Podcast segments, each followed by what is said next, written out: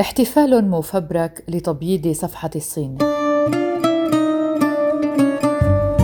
أهلا بكم في حلقة جديدة من بودكاست في عشرين دقيقة معكم براء صليبي.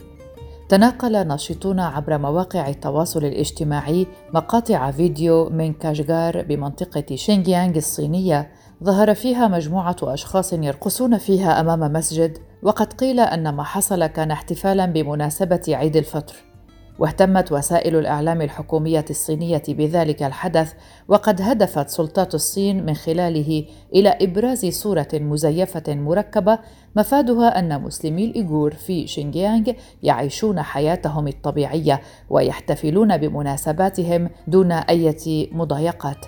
وفعليا فإن خلفيات الحدث انكشفت وما تبين هو أن ذلك المشهد في كاشغار خلال العيد كان غير حقيقي أبدا إذ أنه كان مدبرا ومنسقا وحفلة الرقص جاءت بعد إيعاز من الجهات المحلية للسكان. ووفقا للناشط الإيغوري عبد الوالي أيوب فإن السلطات الصينية طلبت من السكان تحضير رقصة ليوم العيد وقبل يوم من عيد الفطر جرى التحضير لذلك الحدث. الصحفي سيمون ليبلاتر قال إن بعض الناس كانوا يتجهون إلى الميدان وسأل رجلا من الإيغور عما يدور حوله لكنه لم يكن لديه أي فكرة وقال أشياء مثل أن مسؤولا جعلنا نأتي وبعد ساعة بدأ الحاضرون يرقصون من دون حماس. لهذا فإن بكين تسعى إلى تبييض صورتها من خلال بعض المشاهد والأحداث المفبركة وتسعى للقول إن الإيغور يعيشون بشكل رائع غير أن التقارير والوثائق والشهادات تؤكد أن المسلمين في شينجيانغ يواجهون أبشع أنواع القمع. وبحسب وكالة أنباء تركستان الشرقية أجبرت السلطات الصينية الإيغور على أداء صلاة العيد في مجلس بمدينة أورموتشي في تركستان الشرقية من أجل العرض لخداع المجتمع الدولي. وأحل النشيد الوطني الصيني محل الأذان كما أقيمت مراسم لرفع العلم الصيني وقد لفت النظر عدم وجود الشباب الإيغور بين المصلين. هذا يدفعنا لسؤال كيف كان شهر رمضان في شينجيانغ؟ السلطات الصينية ترى أن الطقوس الدينية كالصيام والصلاة وارتداء الحجاب علامات على التطرف لدى أقلية الأيغور المسلمة في شينجيانغ. وتبدو مشكلة منع الصوم في رمضان حادة وواضحة في الصين أكثر من أي دولة أخرى. ففي السنوات الأخيرة تم وضع سلسلة من التدابير المصممة على ما يبدو لمنع الناس من الاحتفال بالشهر الكريم في منطقة شينجيانغ. وتصدر السلطات الصينية نشرات توجيهية لقادة الحزب الشيوعي والشرطة وموظفي المحاكم في إقليم شينجيانغ تأمرهم فيها بتقييد النشاطات الدينية للمسلمين في الإقليم خلال شهر رمضان من كل عام. الصين تخضع لاتهامات دول كبرى فقد اشتبكت الولايات المتحدة وألمانيا وبريطانيا مع الصين بشأن معاملة مسلمي الإيغور في تركستان الشرقية إذا تتهم هذه الدول الغربية والجماعات الحقوقية السلطات الصينية باحتجاز وتعذيب الإيغور والأقليات الأخرى في المعتقلات. هذا ما تم الإعلان عنه في اجتماع افتراضي لممثلي بعض الدول الأعضاء بالأمم المتحدة. تم عقده يوم الأربعاء الماضي الثاني عشر من مايو أيار بدعوة من وفود الولايات المتحدة وألمانيا وبريطانيا لدى الأمم المتحدة. وحمل عنوان كيف يمكن للمنظومة الأممية والدول الأعضاء والمجتمع الدولي دعم حقوق الإنسان في شينجيانغ غرب الصين. وقبل أسبوع تقريبا بدأت الأزمة بين الاتحاد الأوروبي والصين تتصاعد بسبب العقوبات التي فرضها كل طرف على الآخر مؤخرا. الصين فرضت عقوبات على أعضاء البرلمان الأوروبي ولجنة حقوق الإنسان بالكامل ذلك التصاعد تسبب في توقف اتفاقية الاستثمار الصيني. هانا نيومان عضوة البرلمان الأوروبي شاركت يومها بكلمة حادة اللهجة ردا على بكين تبعها المزيد من التطورات من طرف الاتحاد الأوروبي. Dear colleagues, first of all I think we need to talk about language. Because these are not counter sanctions. تقول نيومان موجهة الكلمة لزملائها أود أولا وقبل كل شيء وأعتقد أننا بحاجة إلى التحدث عن اللغة هذه ليست عقوبات مضادة فرض الاتحاد الأوروبي عقوبات على أربعة صينيين من منتهكي حقوق الإنسان ردت الصين بفرض عقوبات على أعضاء مختلفين من البرلمان مع لجنة حقوق الإنسان بكاملها. 27 من سفراء لجنة السياسة والأمن وعدد لا بأس به من مؤسسات الفكر والرأي. This is a regime arbitrarily shooting a shotgun, targeting our freedom of expression, our freedom of research, and our rights as members of parliament. هذا النظام يطلق النار بشكل تعسفي ببندقية صيد تستهدف حريتنا في التعبير وحريتنا في البحث وحقوقنا كأعضاء في البرلمان لذلك أعتقد أنه مهم جدا كرده فعل أن نكون واضحين جدا في ردنا بصفة البرلمان الأوروبي ككل. As members of the Human Rights Committee, we can no longer travel to China. كأعضاء في لجنة حقوق الإنسان لم يعد بإمكاننا السفر إلى الصين لا يمكننا أيضا دعوة الخبراء الصينيين إلى مجلسنا لأنهم سيواجهون عقوبات بالتساوي ولا يمكننا الاعتماد على مراكز الفكر لأنهم ممنوعون من الذهاب إلى الصين. So when it comes to the Chinese agreement on investment that China wants us. لذا عندما يتعلق الأمر باتفاقية الاستثمار الصينية التي تريدنا الصين أن نصادق عليها فقد نتمكن من مناقشة البعد الاقتصادي باسهاب لكن الصين منعتنا من مناقشة آثارها على حقوق الإنسان. وأنا لست على استعداد لترك دولة أجنبية تملي علي كيف أقوم بعملي كعضو في البرلمان. ولا أعتقد أن ايا منكم يجب أن يقبل ذلك ولست متأكدة مما إذا كنا واضحين بشأن ذلك عبر المجلس so as long as any one of us is under sanctions. وطالما ان اي فرد منا يخضع لعقوبات اعتقد ان هذا البرلمان يجب ان يرفض حتى البدء في مناقشه اتفاقيه التعاون الدولي ناهيك عن المصادقه عليها. To human rights, our solidarity with the Uyghurs and the democratic movement in Hong Kong لأن التزامنا بحقوق الإنسان وتضامننا مع الإيغور والحركة الديمقراطية في هونغ كونغ يجب أن يكون أكثر أهمية من أي جهد اقتصادي محتمل أو أي منفعة اقتصادية محتملة من الوصول إلى الأسواق.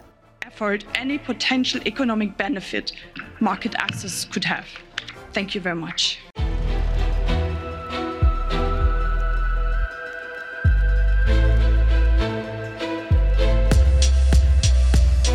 كيف بدأ الخلاف؟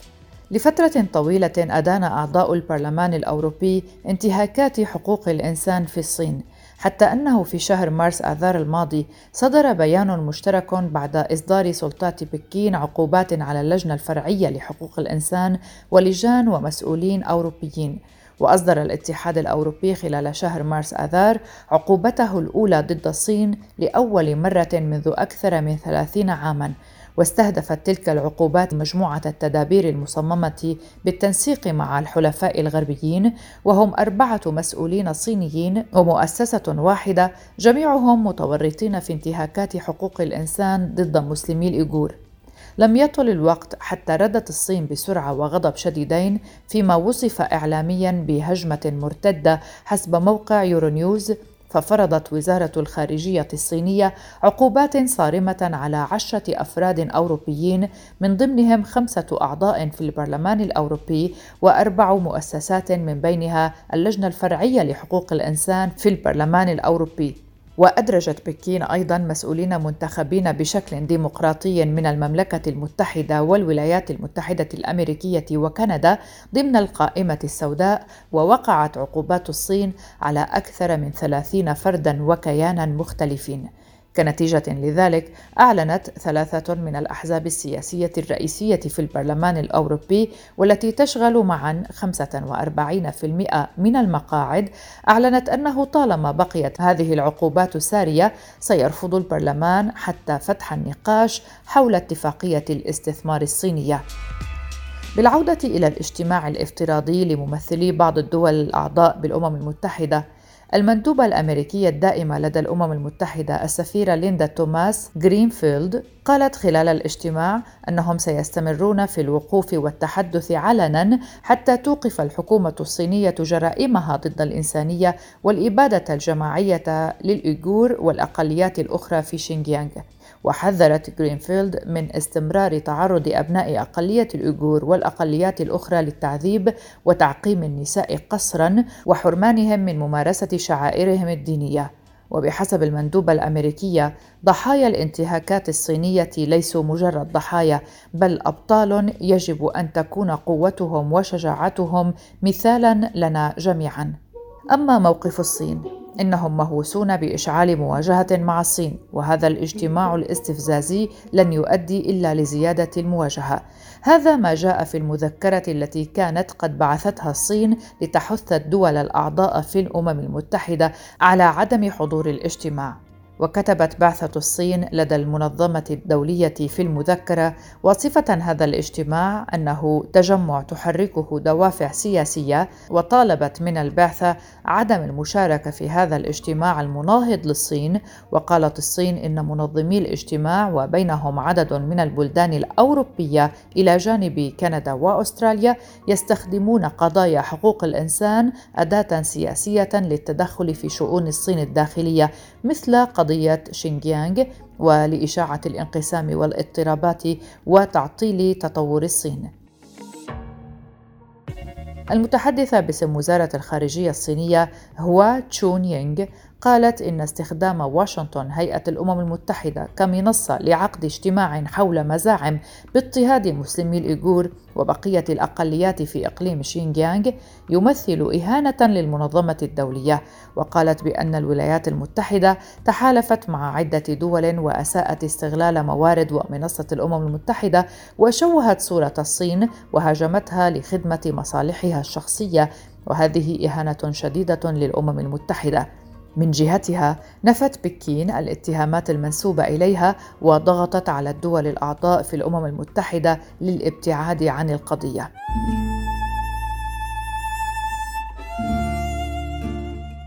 تسيطر بكين على إقليم تركستان الشرقية منذ عام 1949 الإقليم الواقع شمال غرب البلاد ويحظى بحكم ذاتي الذي يعد موطن أقلية الأيغور التركية المسلمة وتطلق عليه اسم شينجيانغ أي الحدود الجديدة. وتشير إحصاءات صينية رسمية إلى وجود 30 مليون مسلم في البلاد 23 مليونا منهم من الأيغور فيما تؤكد تقارير غير رسمية أن أعداد المسلمين تناهز 100 مليون أي نحو 9.5% من مجموع السكان. تواجه الصين انتقادات كبيرة عبر مختلف أنحاء العالم بسبب اضطهادها لسكان إقليم تركستان الشرقية وتقول منظمات حقوقية عالمية إن الصين اعتقلت خلال السنوات القليلة الماضية ما يزيد عن مليون من سكان الإقليم في معسكرات تسميها بكين معسكرات إعادة التعليم والتثقيف. وهناك أدلة على استخدام الأيغور في العمل الإجباري السخرة وتعقيم النساء بحيث يصبحن غير قادرات على الإنجاب. سنستمع هنا إلى قصة سرغول. اسمي سيراغول. أنا من القومية الكازاخية. أنا مولودة في شينجيانغ العام 1978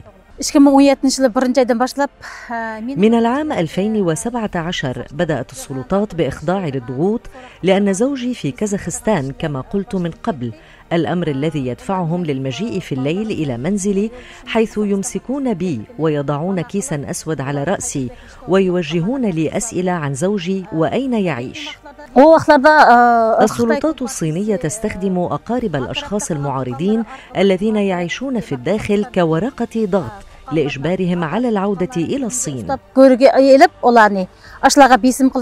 إذا عاد زوجي إلى الصين أنا متأكدة بأنهم سيلقون القبض عليه ويضعونه في السجن لكنني طلبت منه عدم العودة رغم الضغوط التي أعانيها لهذا السبب. بعد أن حصل ابني وزوجي على الجنسية الكازاخية بدأت أتعرض للضغوط من قبل السلطات الصينية أكثر فأكثر وفي بعض الأحيان يأخذوني في الليل ويضربوني وهم كانوا يريدون إعادة زوجي إلى الصين لكنهم لم يتمكنوا من ذلك. الأمر الذي جعلهم غاضبين ما أدى إلى زيادة الضغوط التي أتعرض لها. في أحد الأيام في الصباح أتت مجموعة من الأشخاص حيث كنت موجودة بسيارات سوداء وكانوا يضعون نظارات سوداء أيضا. قاموا بوضع كيس على رأسي وأخذوني إلى مكان اكتشفت لاحقا أنه شان الذي يقولون عنه إنه مدرسة للتأهيل المهني. بعد أن ذهبت إلى هناك وعرفت أنه معسكر للاعتقال أبلغوني أنني سأعمل عندهم وأقوم بتدريس اللغة الصينية. وتوجب علي أن أوقع على هذه القوانين التي يتم تطبيقها بالداخل. وقالوا لي إنه في حال أفصحت عن الأمور التي تحصل داخل المعتقلات خصوصا بعد التوقيع قد أكون عرضة للعقاب إما بالسجن أو بالموت ولكنني لم أقرأ كامل القوانين وقمت بالتوقيع على تلك الأوراق. هذا المكان يوجد بداخله حوالي 2500 شخص وعلمت لاحقا أنه ليس كما تصفه السلطات الصينية بأنه مدرسة بل هو في الحقيقة مثل السجن لأن جميع الموجودين داخل معسكرات الاعتقال حليقي الرأس وهم مقيدون بالسلاسل ولا يحصلون على طعام جيد ويخضعون للتعذيب. ما أقوم بتدريسه يبدو ظاهريا بأنه لغة صينية لكنه في الحقيقة عبارة عن تدريس العادات والتقاليد الصينية المتعلقة بمراسم الدفن والزواج. وهي سياسة يتبعها الحزب الشيوعي لتعليم العادات والتقاليد الصينية. هناك أشياء كثيرة تحصل لكنني أتذكر قيام الحراس بجمع المعتقلين في مكان لمشاهدة إحدى الفتيات التي أجبرت على الندم والتوبة علما أنها لم تفعل شيئا وبدأت بالبكاء والاعتراف بأخطاء كثيرة. وقالت أيضا في آخر كلامها أنا راضية لو قام الحزب الشيوعي بتعذيب أكثر من ذلك وحتى قتلي. عندما يبدأ المعتقلون بالبكاء ويشعرون بالحزن يأخذهم القائمون على المعتقلات إلى أماكن أشد قسوة وتعذيبا وقد تعرضت إحدى الفتيات للاغتصاب بالتناوب من قبل حراس المعتقلات وهذا أكثر شيء قاس وبشع رأيته. تعرض بعض الأشخاص في المعتقلات للتعذيب بنزع أظافرهم أثناء التحقيق والبعض الآخر تم إجبارهم على الجلوس على كرسي زرعت في قاعدته مسامير حديدية الأمر الذي تسبب لهم بالنزيف والألم. السلطات الصينية تحاول إخفاء جرائمها وهي لا تعترف بشيء من هذا القبيل لكنها لن تستطيع إخفاء ذلك إلى الأبد لأن أمريكا وبعض الدول جاءت وشاهدت ما يحدث في تلك المعتقلات. هناك أدوية غريبة وحقن تعطى للمعتقلين في المعسكرات وهي من أجل التسبب بالعقم عند النساء وإفقادهن القدرة على الإنجاب. ويحدث ذلك بعد تناول الأدوية مباشرة إذ يتوقف الحيض عند النساء وكذلك يحقن الرجال لمنعهم من الإنجاب. بعد فصلي من عملي ومنح مهلة لتسليم مهامي تركت كل شيء واتجهت إلى كازاخستان عبر الحقول والغابات وعبرت الحدود من دون جواز سفر. لدي حلمان الأول أن أتعلم اللغة السويدية بشكل جيد وأن أحصل على وظيفة هنا. والحلم الثاني متعلق بأقربائي وشعبي وقوميتي الذين يعيشون حياة الظلم في الصين وأطلب من جميع دول العالم الحره والشعوب والمنظمات الحقوقية بالضغط على الصين من أجل إغلاق معسكرات الاعتقال ليتمكن أبناء شعبي من العيش مثل بقية الشعوب. مسؤول رفيع في البيت الأبيض قال إن الولايات المتحدة ستدفع الحلفاء في مجموعة الدول السبع من أجل تعزيز الضغوط على الصين بسبب إجبارها أقلية الأيغور المسلمة على العمل بهذا الشكل القسري في إقليم شينجيانغ. ومؤخرا أيضا ذكرت صحيفة الجارديان البريطانية أن البرلمان البريطاني صوت لصالح مقترح يقول إن الصين ترتكب إبادة جماعية ضد الأقلية المسلمة الأيغور في إقليم شينجيانغ. الصيني. وبالمثل دعا المعهد الأوروبي لمسلمي الإيغور ومقره في فرنسا إلى الاعتراف بالإبادة الجماعية التي تمارسها بكين ضد هذه الأقلية. بدورها دعت منظمة هيومن رايتس ووتش هذا الأسبوع الأمم المتحدة إلى التحقيق في الجرائم ضد الإنسانية التي ارتكبتها الحكومة الصينية ضد مسلمي الإيغور. هذه كانت حلقة من بودكاست في عشرين دقيقة. من إعداد صديقتي وزميلتي يلا فهد وكنت معكم براء صليبي من وراء الميكروفون. شكرا لكم لحسن الاستماع. نلتقي في حلقات جديدة. إلى اللقاء.